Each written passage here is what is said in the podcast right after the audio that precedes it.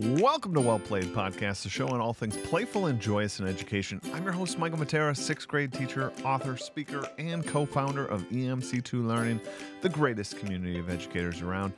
Let's dive into today's episode a trip out west and a search for a theme.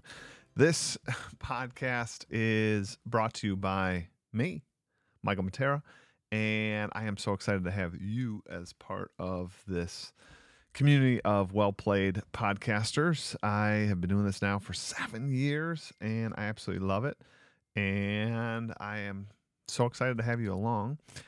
And those of you that have been along for this journey year over year, or you've been a part of the podcast since season one, you know that I love gamification and this idea of applying theme. Now, in my class, I do Realm Nobles and I apply it to the entire year. So they are always in Realm of Nobles. But then I do one off little adventures where, you know, whatever. I use an EMC2 resource that has nothing to do with Realm of Nobles, and that's okay. You know, maybe we're advertising firms, maybe we're building a theme park for the new Disneyland or Disney World, right? Uh, there's all sorts of ways to do that, um, big or small.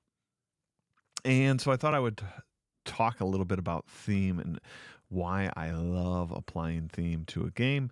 But uh, I, I titled this A Trip Out West and a Search for a Theme because I just got back yesterday from a trip to Colorado with my family. And it was so fun to go out there with Mila and Nikki. And we had a great time and we walked around some parks. We hiked a little bit. We went into these small little towns, these old gold rush towns.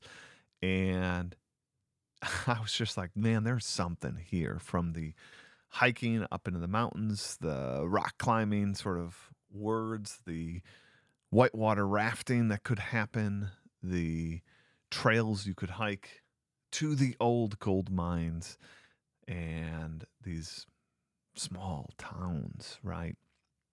I just felt like there has to be a theme here.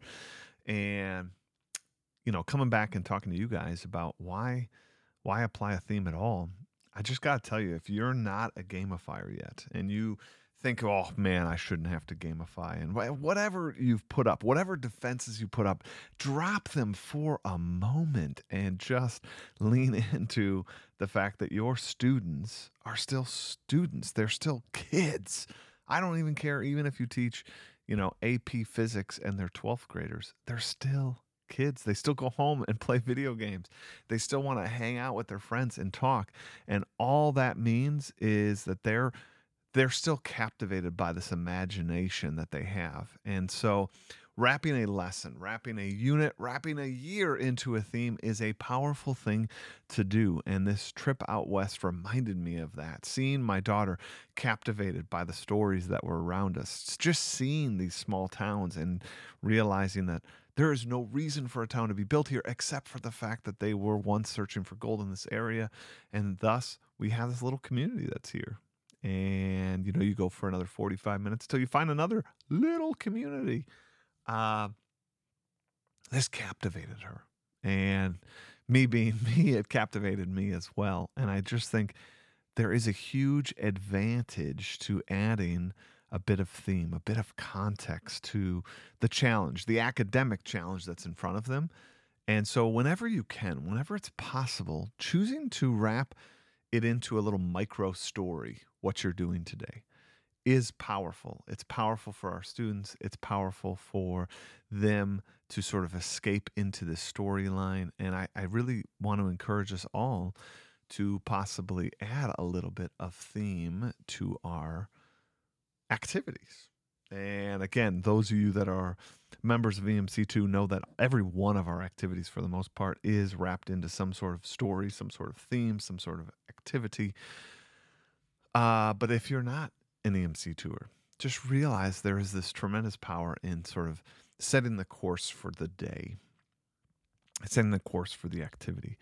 And if you are a big gamifier and you gamify the whole year like I do, realize there's power, yes, in setting the story inside the context of what you currently chose as your theme. So for me, Realm of Nobles. But I, I want to also point out there is a tremendous power in outside that theme and and taking little vignettes outside. So don't pigeonhole yourself to having to do the the themes that you you've picked for the year. But if you're new to this whole experience, I challenge you, choose a theme. Think through your lesson, think through your activity, and could you just write even a micro story and put that in the front? And so if you think about your lesson, put together a slideshow or a thing that kind of sets the course that hey we're stranded on an island. Hey go do this out west theme that we're we're panning for gold or we're doing gold mines. And as you do those gold mines each thing they do each activity they do today is in search for gold and, and maybe come up with a way in which they're searching or panning for gold based on the activities they do. Uh, that alone just i mean i'm riffing here. I, I don't have any of this written down. I have zero notes for this podcast.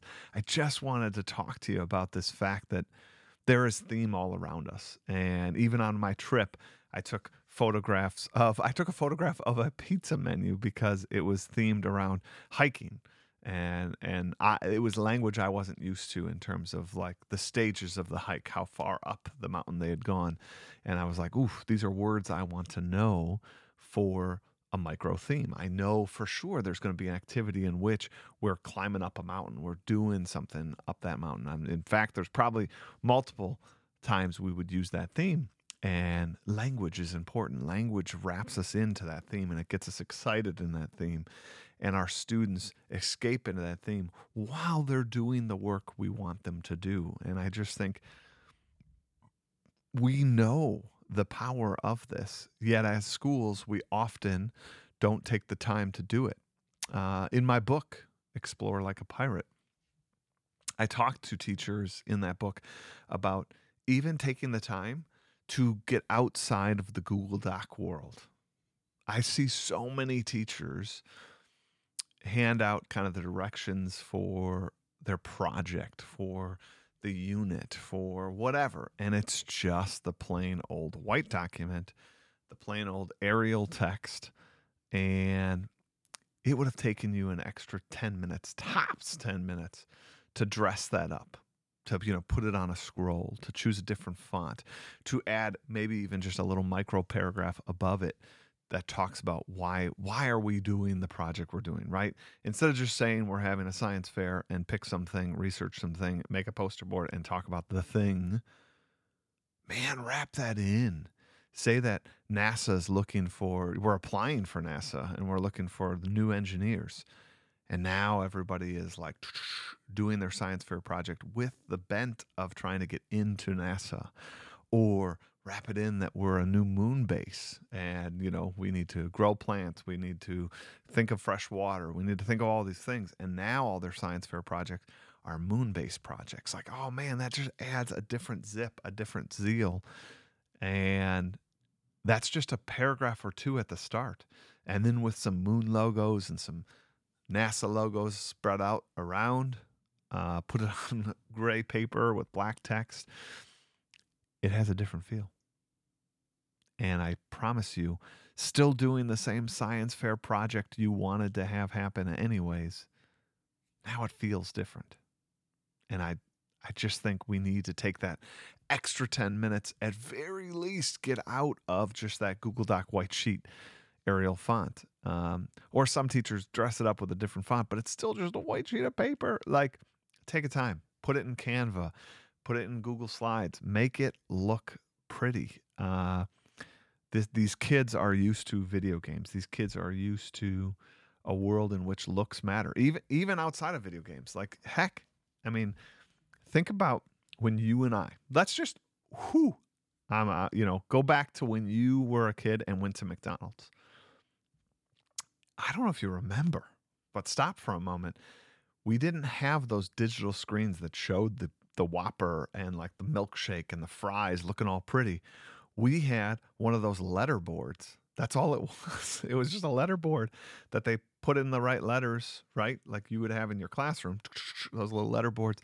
And they put in milkshake, you know, $1.29, blah, blah, blah, blah, cheeseburger. And, you know, it wasn't until much later that we got into those TVs and the graphics. So even going to McDonald's is a visually appealing thing for kids these days.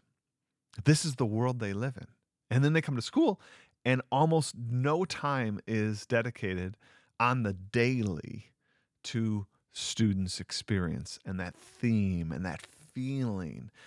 Teachers for a long time have done a great job on bulletin boards, and that's awesome. That's epic. But I don't know. I'm going to own it for myself. I don't change out my bulletin board all that often. That's hard. That's a lot of work. But the thing that they, even if you do that, even if you change it once a month, that sits there for a month. And then their daily experience is a blank sheet of paper or like a white Google Doc sheet of paper that explains their activity for the day. I think we owe it to them, this generation who, even going to McDonald's, sees and experiences things differently than we did. We owe it to them. We're teaching the kids. We're not, they're not getting the experience we had. We know they're not getting the experience we had. So let's give them a different experience. Let's try to match their experience, at very least, their McDonald's experience in our classrooms.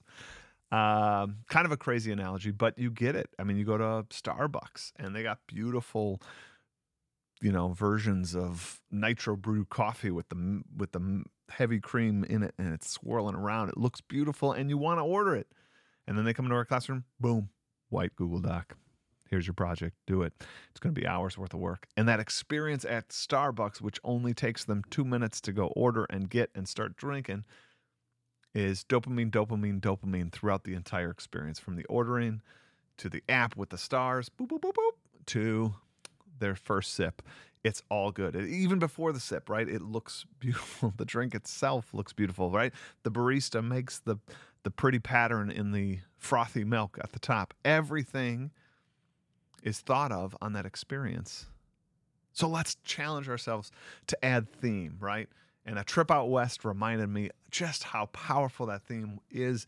It was all around me, and I can't wait to think about how I'm going to use those out west from gold mines to hikes to climbing up the mountains to the right water, whitewater rafting. So many things are probably going to be added into my EMC2 work and the resources we produce with those themes just by being aware of what's around me. And I hope you think about what's around you and think about how you can add theme to any activity.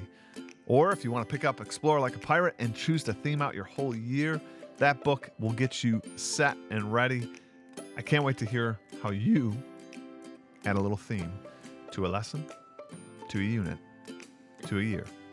All right, everybody, have a great day and play on.